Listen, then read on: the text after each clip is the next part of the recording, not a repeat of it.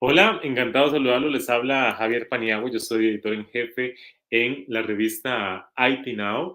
En esta ocasión, porque en este formato de podcast que siempre tenemos para ustedes en la revista, le vamos a brindar sobre este tema que está en tendencia alrededor de la región y el invitado de una vez se los presento también. Se trata de Juan Camilo Arenas, quien es Business Development, director Global Banking en HID Global para hablarnos sobre el tema del panorama normativo del Open Banking en eh, Centroamérica. Y para eso, para hablar sobre este tema, se encuentra con nosotros Juan Camilo Arenas, quien se integra a esta conversación. Encantado de que esté aquí con nosotros en Now, Juan Camilo. Javier, ¿cómo estás? Muy buenas tardes. Muchas gracias por la invitación y pues eh, emocionado de comenzar este, este podcast acerca del Open Banking. Y para iniciar un poco, Juan Camilo, eh, siempre en este tema normativo del Open Banking en la región, que es lo que cubrimos usualmente en la revista, eh, eh, hay, que, hay que entenderlo primero, ¿verdad? O sea, cómo se come, cómo se, cómo, cómo se digiere. ¿Qué significa, para empezar, Open Banking, Juan Camilo? Creo que es la mejor manera que, que lo pusiste. A ver, primero es entender qué es el Open Banking. Y vamos, o la banca abierta, es una forma nueva y segura para que los consumidores, incluidas las pequeñas empresas, compartan información, lo que permite a las empresas nuevas y existentes ofrecer métodos de pago súper rápidos y productos bancarios eh, innovadores. El proceso permite que los proveedores de servicios financieros y de servicios de pago de terceros accedan a la información bancaria del consumidor como las transacciones y el historial de pagos. Esto se hace posible mediante el uso de las interfaces de programación de aplicaciones, las tan famosas APIs. Eh, para ponerlo en términos más simples, el Open Banking o la banca abierta es la idea simple de que los consumidores sean los propietarios finales de sus datos financieros, libres de acceder y de compartir esa información como sea y con quien sea. Y eso me lleva a lo siguiente. Entonces, a raíz de esto, podemos decir que así es el surgimiento del Open Banking. Eh, a ver, aquí hay que remontarnos más bien unos 40 años. Eh, si bien eh, en el cercano pasado no ha pasado mucho en el mundo financiero desde la invención de, la, de la, tarjeta de crédito, eh, hay que remontarnos, como digo, a, los años 80, ¿no? Eh, cuando el Deutsche Bundespost, que es la Oficina Federal de Correos de Alemania, realizó un experimento eh, de texto de pantalla con cinco computadoras externas y los participantes pudieron procesar transacciones bancarias a través del texto de pantalla. Bueno, obviamente a paso de tortuga, pero lo pudieron lograr, ¿no es cierto? Y este experimento resultó muy impresionante para ese momento y se consideró la primera aparición de un cajero automático de autoservicio. Esta innovación condujo al desarrollo de la interfaz informática de banca doméstica, lo que se conoce como el Home Banking Computer uh, Interface, en 1998, y los servicios de transacciones financieras en 2002. ¿No? Eh, Previamente, como, bueno, como dije previamente, entre el, entre el 98 y el 2002 hay este desarrollo de interfaz informática. Eh, se tarda cuatro años en que se establezcan protocolos de seguridad, formatos de mensajes y procedimientos eh, de, transmisión. En, en, el 2002, este, el, Home Banking uh, Computer Interface reemplazado, nuevamente, como dije, por los Financial Transaction Services, los servicios de transacciones financieras. Estos permitían que el uso de tarjetas de firma y ofrecían un procedimiento para PIN, un sistema de seguridad bancario en lo que los clientes deben proporcionar un número de identificación personal, es decir, un PIN para acceder a sus cuentas y un número de autenticación de transacciones de un solo uso, un TAN. Eh, ambos números eh, existen para evitar eh, actividades fraudulentas y verificar la identidad del usuario hasta el día de hoy. ¿no? más adelante, a mediados de los años 2000, es decir, 2004, 2005, el HPCI y el screen, el screen scraping se combinaron para crear lo que ahora se conoce como el, el soft, software. El screen scraping, para un paréntesis acá, es el acto de copiar información que se muestra en una pantalla digital para que pueda usarse eh, para otro propósito. ¿no? Más adelante, en 2007, eh, es el primera, quiero decir, el primer paso importante por de la Comisión Europea, donde la, donde la misma idea la primera directiva de servicios de pago. Se le nombra el PSD1. Em, y sus objetivos eran estimular la competencia en la industria financiera, mejorar la calidad de los servicios prestados y proteger al usuario final. Em, en 2009 también entra a, entra a, jugar esto, a un Giro, eh, eh donde se presenta una demanda contra el operador software, que ya lo hablamos previamente, y eh, pues esto lo acusa de crear competencia desleal, perdón, y poner en peligro la seguridad de la banca en línea. Eh, más adelante, em, años más tarde, y, bueno, hace cuatro años, eh, el PSD1 fue reemplazado por una versión actualizada, el, PC, el PSD2, y la nueva directiva amplió los cimientos establecidos por eh, su predecesora y tuvo un profundo impacto en los bancos, en las instituciones bancarias, ¿no?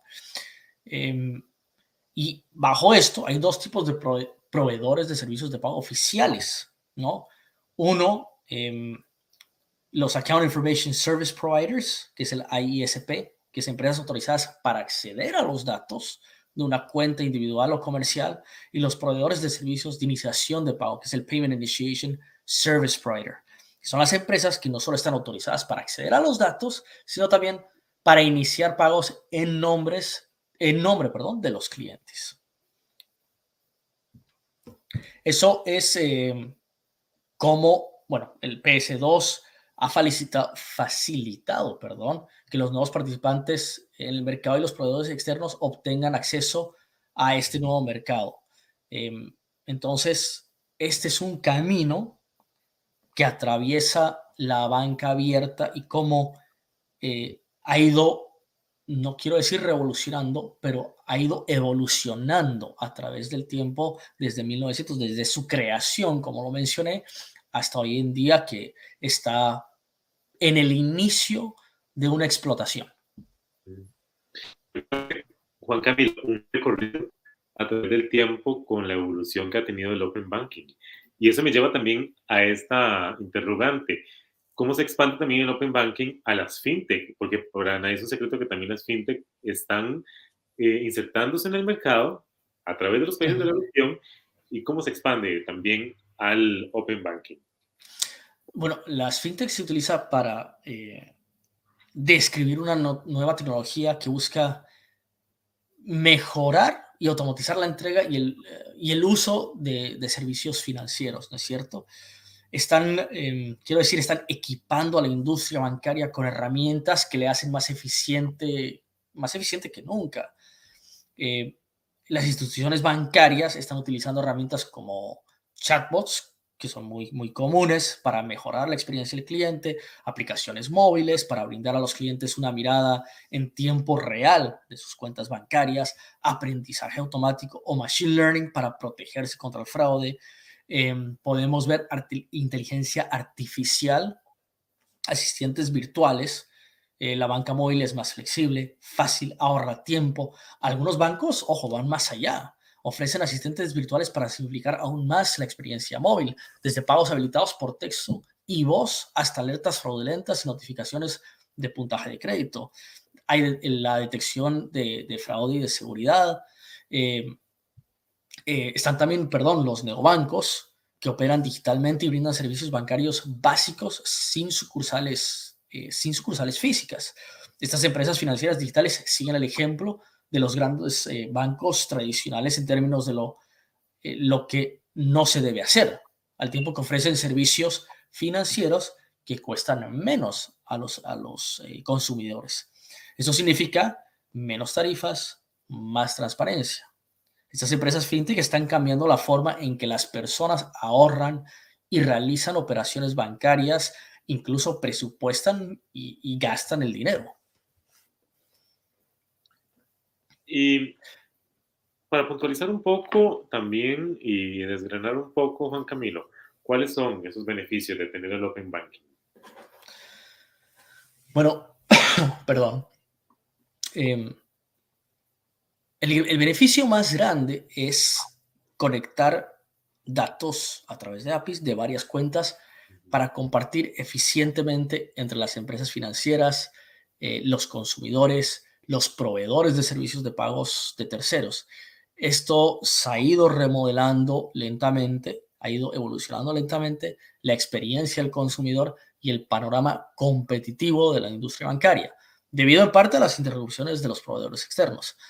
Em, la capacidad de acceder a cuentas en redes beneficia tanto para el consumidor como para la institución. Los prestamistas pueden comprender mejor la situación de sus consumidores a través de una eh, visión perdón, integral de sus finanzas. ¿No es cierto? Desde el punto de vista eh, de una institución financiera, podemos ver cómo el Open Banking permite la creación de un nuevo canal de distribución al abrir productos y, servicios a un ecosistema más amplio utilizando interfaces, o sea, es decir, utilizando las APIs, que pueden generar nuevas oportunidades de negocios. El alcance, los clientes buscan conveniencia, acceso, velocidad en un mundo de distribución digital. Eh, la respuesta, la respuesta, en vez de tener que yo ir hasta una sucursal del banco, la, la banca abierta o el open banking brinda la oportunidad de responder a las necesidades de los clientes de manera mucho más rápida. ¿Es cierto? Las relaciones de los clientes con los bancos pueden ser aún más personalizadas, aunque suene eh, ilógico eso, porque no tiene nada personal que yo esté enfrente de una computadora o enfrente de un teléfono celular, pues eh, llevando esa relación cuando es más personal en, en, una sucursal. Pero voy a tener más contacto con más frecuencia al tener estas herramientas, porque el banco también me va a poder generar más ofertas, más personalizadas de acuerdo a las finanzas que yo manejo. Hay oportunidades de ventas cruzadas y al mismo tiempo, pues hay una eh, mayor satisfacción del cliente. Em, Creo que esos básicamente los, eh, las, los beneficios del, del Open Banking en, en, la industria. Y es que además eh, la parte financiera ha ido avanzando, incluso hasta, hasta Apple Pay, que ya usted ni siquiera ocupa eh, pagar con datáfono, etcétera, sino que además ya toda la innovación está más, la ya mencionada, que usted nos, nos aportaba. con respecto a los desafíos punto a tratar, Juan Camilo. ¿Cuáles son esos desafíos que presenta actualmente el panorama normativo del Open Banking en la región? A ver, eh, eh, la banca abierta, el Open Banking, al igual que otras alternativas tecnológicas, presenta desafíos eh, importantes en torno a la seguridad de datos, específicamente en cuanto a la protección de la información otorgada por los clientes. en este sentido, una adecuada implementación de un modelo de banca abierto deberá establecer mecanismos para mitigar riesgos de delitos cibernéticos, así como medidas de protección que ayuden a blindar los datos que intercambian eh, las instituciones, ¿es cierto? Eh, evitar hackeos o usos indebidos de la información es el objetivo común para que todos los actores activos de la banca abierta además de los avances normativos, em, eh, en Brasil y, México, en septiembre del año pasado, el, gobierno chileno presentó un, um, un proyecto de ley, perdón, al Congreso proponiendo un sistema financiero abierto obligatorio. La propuesta fue rápidamente aprobada por la Cámara de Diputados. Actualmente, si no me equivoco, está en la Cámara de Senadores. Sin embargo, todo esto puede cambiar con el cambio de gobierno que, viene ahora en marzo. Es decir, las tendencias políticas en la región van a tener mucha incidencia de lo, por lo que pueda pasar con, las normativas en el Open Banking.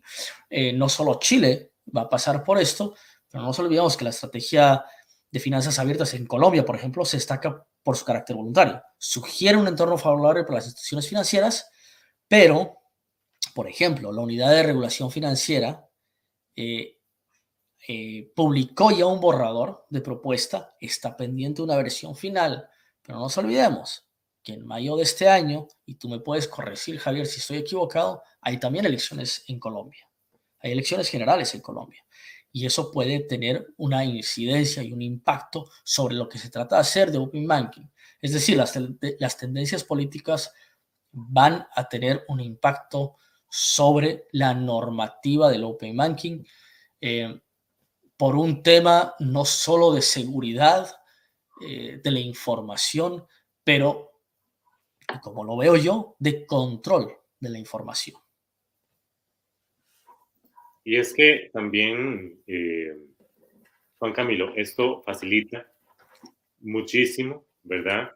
Pero habría que ver cuáles son esos, porque también, por ejemplo, las, regulaciones, ¿verdad? Yo me imagino que un secreto bancario, pues la, la gente que también se asimile al cambio y tenga esta seguridad, ¿verdad? Pero en la parte financiera, eso siempre está muy robusto, entonces, porque se trata con dinero y además del lado de la innovación. Pero yo quería consultarle, Juan Camilo, ¿estamos actualmente en una nueva gran revolución bancaria? Eh, más que una revolución, yo creo que es eh, una evolución. Creo que es una evolución de lo que ya ha ido eh, pasando con, con, toda la normativa de la Unión Europea, de lo, del acontecimiento pues de los principios de los 80 hasta hoy. Eh, sin embargo, ha crecido pues, a, pasos agigantados en los últimos dos años eh, por el tema de la pandemia y otros, por lo cual parecería una revolución. En, mi opinión, no deja de ser una evolución en la que de ser una, una línea en, en, una constante ha ido de repente creciendo rápidamente. Y eso es lo que parecería ser una revolución, pero sin embargo, y ojo, nuevamente una opinión, eso sigue siendo una revisión de lo que acarrea, de lo que pues conlleva todo, todo este pasado. Con respecto, eh, usted me hablaba, bueno, de los casos de México y Brasil que nos llevan a la delantera, por ejemplo, y eso es otro punto que, que, quisiera abordar, que es la, la, región centroamericana. Pero cómo están avanzando las potencias también, que son como esos referentes, ¿verdad? Que uno también tiene. Estados Unidos, Europea, en esta innovación y open banking. Salud. ¿Y cuál es el análisis que realiza al respecto, Juan Camilo? A ver, en la Unión Europea y el Reino Unido, el desarrollo eh, de la banca abierta depende de las regulaciones y leyes locales. Mientras que en los Estados Unidos la implementación de la banca abierta es iniciativa de grandes empresas privadas. Ojo, que este año, bueno, perdón, el año pasado, en julio del año pasado, el presidente Biden firmó una orden ejecutiva para promocionar la competencia en la economía americana. No, pero en el Reino Unido, el impacto del Brexit es que ahora el país no depende de las regulaciones de la Unión Europea. Esto significa que el proceso de implementación masiva de banca abierta puede llevarse a cabo mucho más rápida que en el resto de la Unión Europea ya que las regulaciones y la, legislación perdón, en toda la Unión aún difieren según el país y los procesos de banca abierta no están eh, completamente unificados. Y como resultado, la Unión Europea, India, pueden avanzar a un ritmo mayor que los países de la Unión Europea.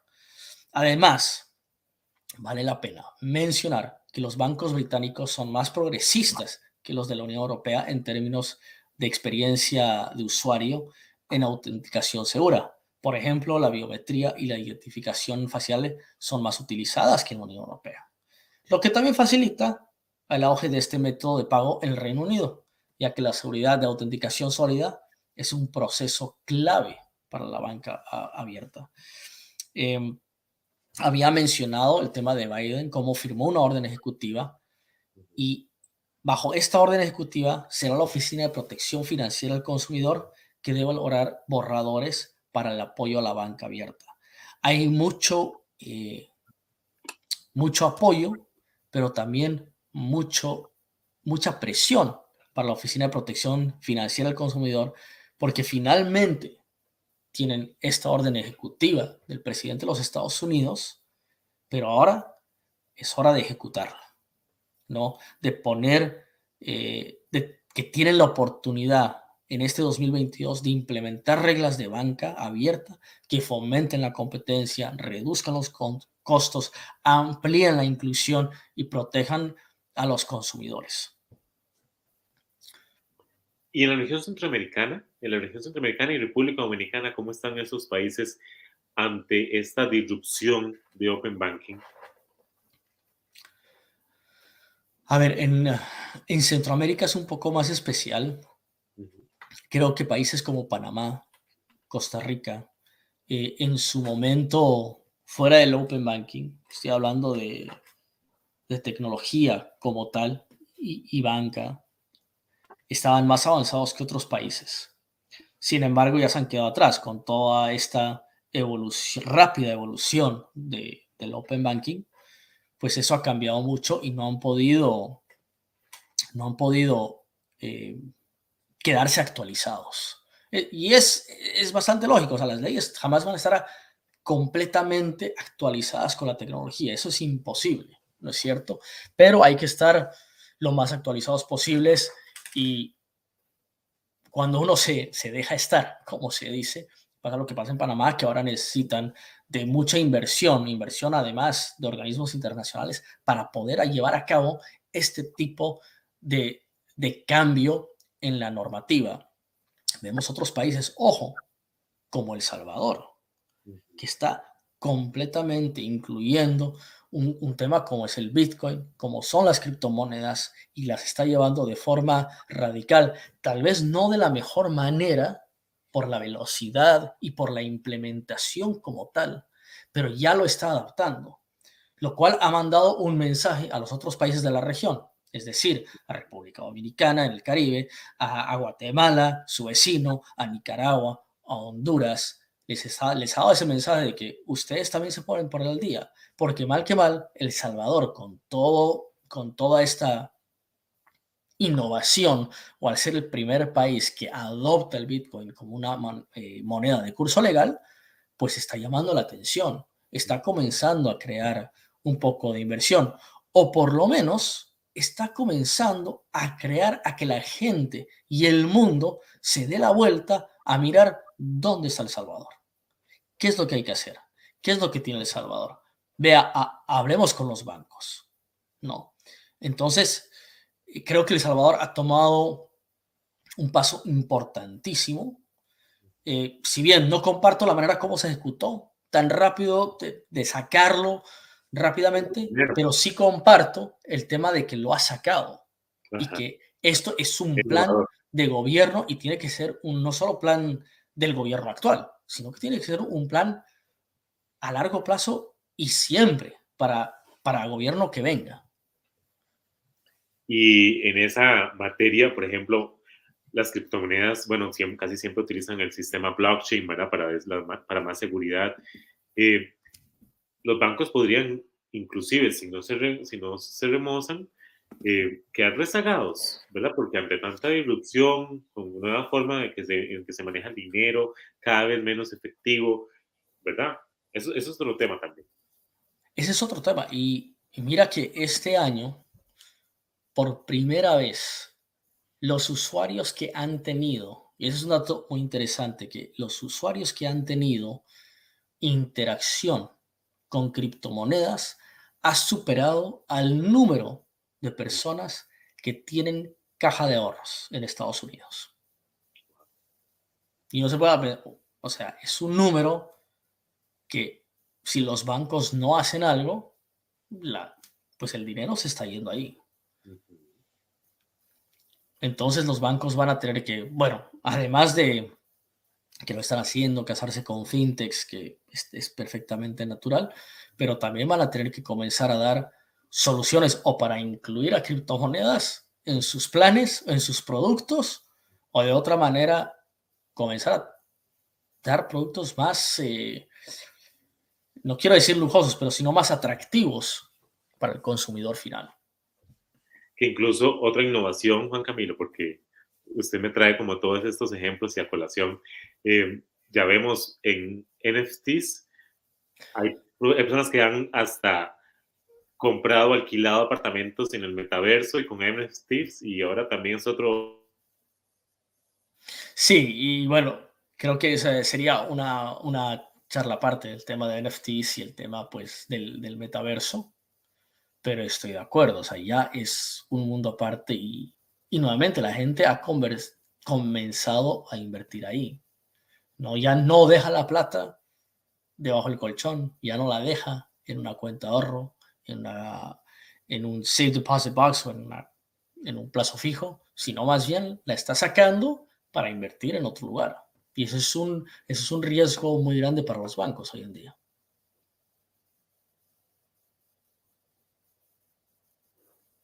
Es otro que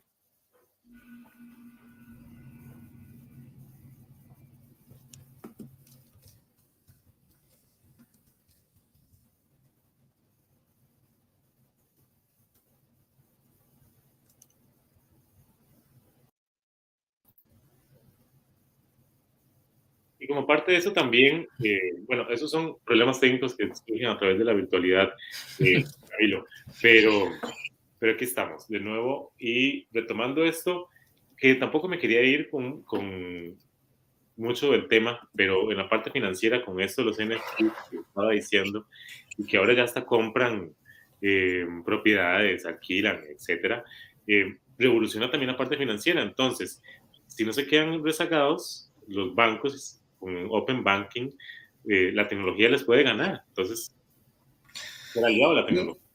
Mira, no, no solo no solo los NFTs, las bitcoins, porque la gente está buscando, pues, invertir siempre. Y, a ver, la plata no movida es el peor tipo de plata, ¿no es cierto? Eh, hay que moverla para crecer pero no solo el Bitcoin se mueve, trae eh, raíces, eh, NFTs, como tú dices, pero hay otra cosa que es una amenaza, que son las Big Techs. Apple, Google, Facebook, Amazon, todos ellos están involucrados ahora en servicios financieros, en diferentes ámbitos. ¿Por qué? a nosotros, a los humanos les encanta la conveniencia de los servicios de tener todo a un clic. De Amazon, uno puede pedir algo a un clic, ya tiene nuestras credenciales de pago.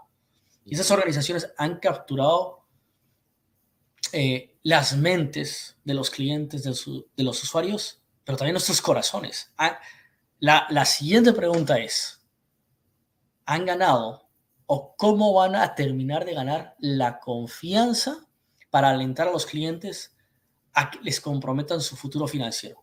¿O ya lo han hecho? No, entonces la banca también tiene ese riesgo. Entonces, desde el punto de vista de un banco, oye, tienes que ver, ¿qué voy a hacer? A ver, y, siendo, Javier, tú dime, mañana te abro un banco Amazon, te abro un banco Google, ¿tú pones tu plata ahí o no? ¿Por qué no? ¿Por qué no hacerlo? Ya tienen todos tus datos. Eso de hecho. no, los datos ya, ya, ya te los tienen. Es más, los conocen mejor que tú. Cosas que tú ni siquiera te acordabas, ellos lo saben.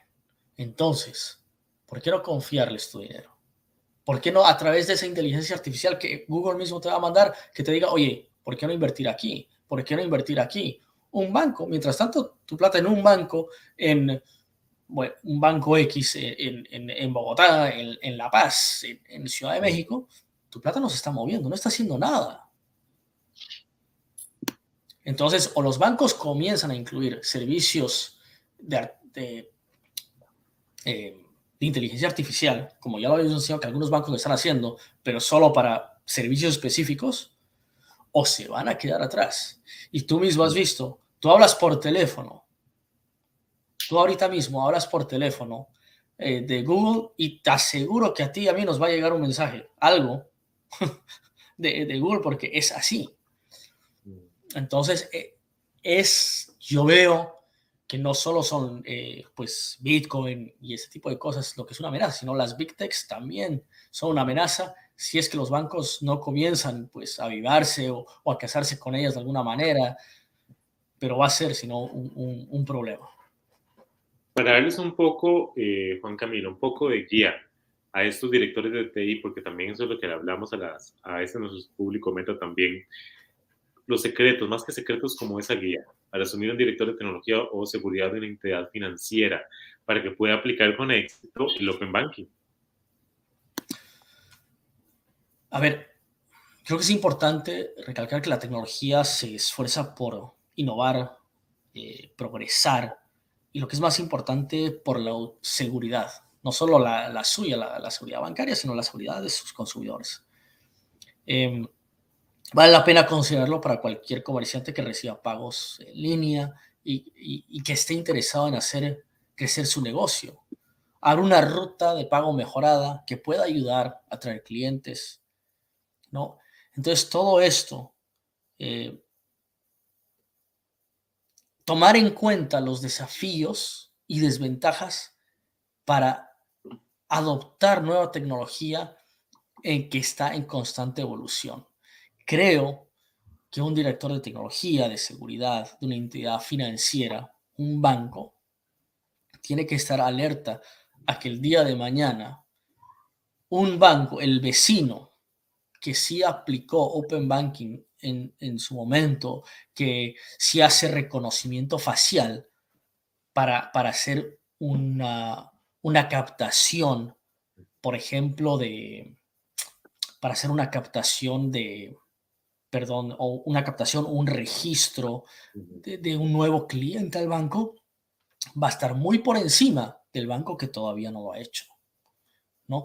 Ojo, siempre y cuando tomando la, la seguridad por detrás, eso está por demás dicho.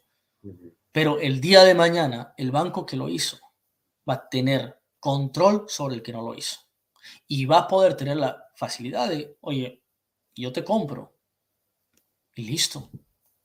Y lo vemos, lo vemos en toda Latinoamérica.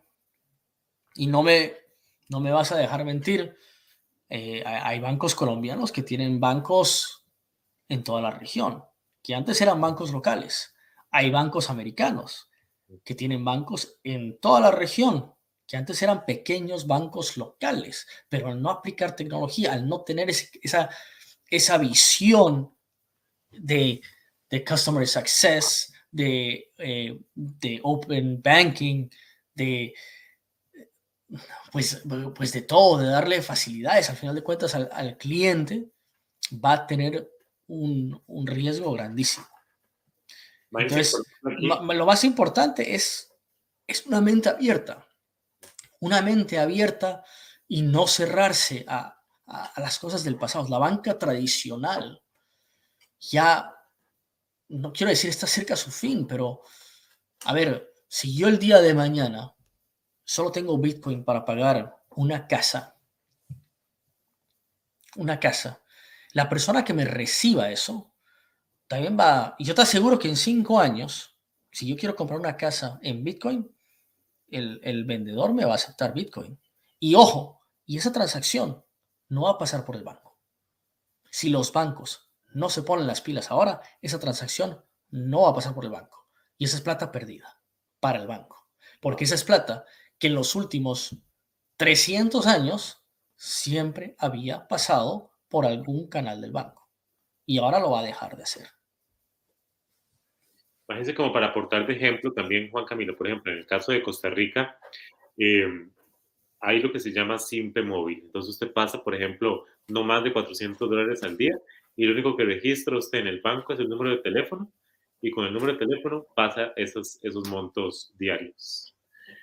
y es muy, muy, muy uh, parecido a lo que tenemos acá en Estados Unidos con Cele, ¿no? que es básicamente la misma herramienta que creo que ya tiene no, sé cuántos de miles de bancos asociados, que básicamente lo único que yo hago como un cliente de un banco es asociarme a la plataforma a través de mi correo electrónico o de mi teléfono.